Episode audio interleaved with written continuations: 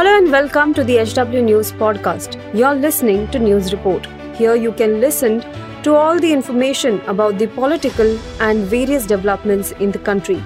Follow this podcast now to stay updated. At HW News, we have been delivering news that matters to you. Our goal is to present you with information that stimulates conversations around topics of larger public importance that are often lost in the noise of shrill prime-time cacophony.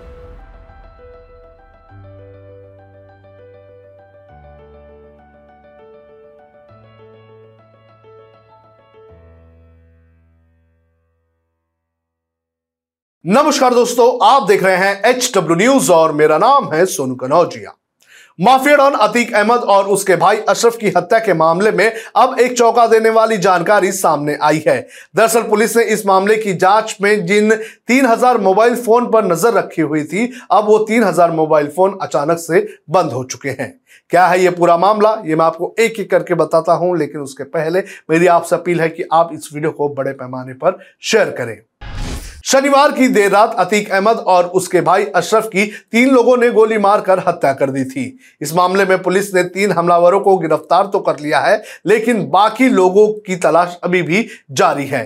इसी कड़ी में police ने करीब तीन हज़ार mobile phones को surveillance पर रखा था, लेकिन अब ये तीन हज़ार मोबाइल फ़ोन अचानक से बंद हो गए हैं। इतने बड़े पैमाने पर मोबाइल फोन्स का बंद हो जाना ये पुलिस की जाँच को प्रभावित करने जैसा है। एसटीएफ के मुताबिक लखनऊ, प्रयागराज, दिल्ली, बाराबंकी, कानपुर, गाजियाबाद, नोएडा, अजमेर, शाहजहांपुर, झांसी, हरदोई, बरेली, सहारनपुर, पटना, रांची, रायपुर समेत 22 जिलों के ये नंबर अब स्विच ऑफ़ हो चुके हैं। इनमें से कुछ मोबाइल नंबर दूसरे माफिया गिरोह से जुड़े हुए लोगों के हैं।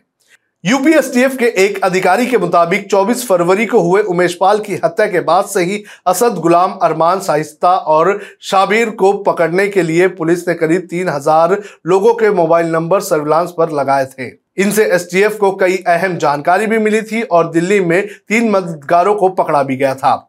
सर्विलांस के ज़रिए एसटीएफ को असद और गुलाम की लोकेशन भी मिली थी। इसी आधार पर एसटीएफ ने अजमेर से पीछा करते हुए झांसी में इन दोनों को एनकाउंटर में मार भी गिराया था।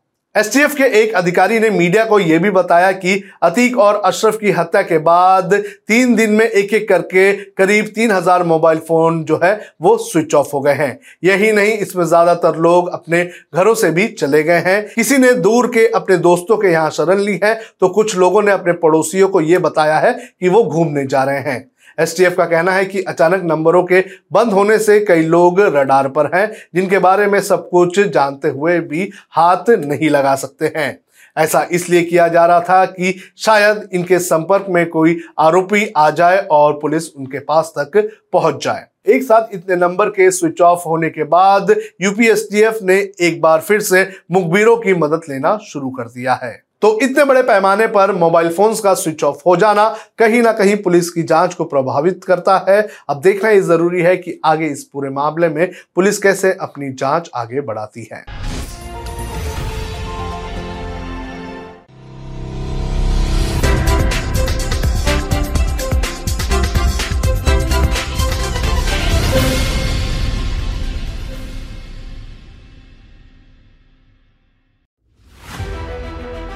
If you like this episode, please rate us with 5 stars right now. HW News podcasts are available on BingePods and all other audio platforms.